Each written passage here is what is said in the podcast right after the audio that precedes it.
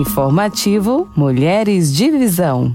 Os efeitos da pandemia na acessibilidade. O contato físico é essencial em alguns tipos de deficiência. E outro aspecto que torna este período ainda mais excludente para as pessoas com deficiência é o distanciamento social. O estudante de farmácia Vitor Marçal, 19 anos, é deficiente visual crônico e necessita de acompanhamento periódico e medicamentos para conter o glaucoma e a ceratocone, doenças que impossibilitam, por exemplo, de enxergar as anotações na lousa da sala de aula. Por conta da quarentena, as consultas médicas se tornaram praticamente impossíveis para ele. Lembrando que existe pessoas com deficiência que necessitam de cuidadores, e isso dificulta o distanciamento social, o que requer do cuidador medidas ainda mais cautelosas para ambos.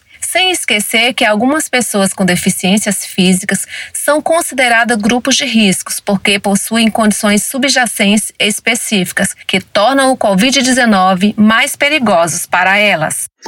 Você ouviu Informativo Mulheres de Visão.